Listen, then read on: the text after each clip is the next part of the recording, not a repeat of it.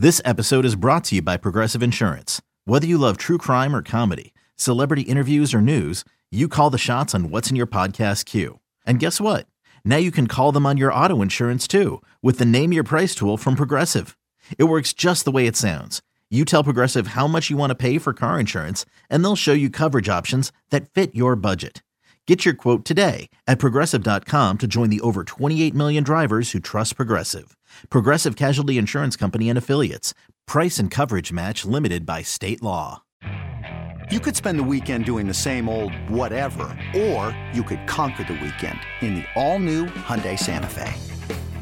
Visit HyundaiUSA.com for more details. Hyundai, there's joy in every journey. What's your prediction? Are the Lions 2 0? I think the line, yeah, I do think the Lions win this game. Um, now, when you t- start talking about you know the point spread and all that, I think I don't look, give a shit about that. No, I, I know, I know, I know, have. but it's like it, I don't think that.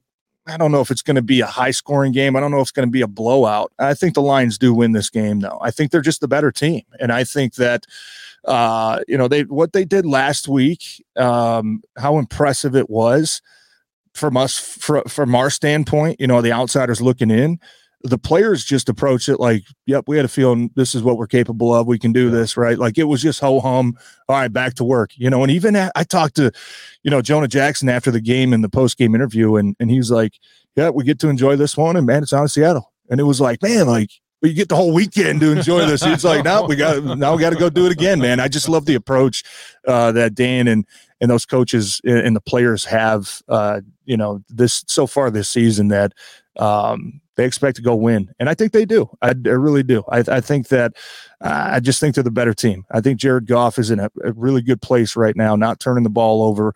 I think there's a lot of, like I said at the beginning of the show, a lot of people that are taking this matchup personal, and uh, man, I can't wait to see what it looks like.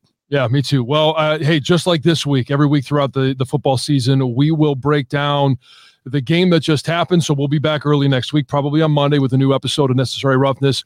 And then we'll come with a little scouting report at the end uh, of the week, get you ready for the week's next opponent. So hopefully we'll be talking about a 2 0 Lions team. And uh, we know what, uh, the difference between 2 0 and 0 2 in this town is going to be just absolutely unbelievable. So make sure you stay tuned here on Necessary Roughness for all your Detroit Lions information and analysis of games throughout the course of this season.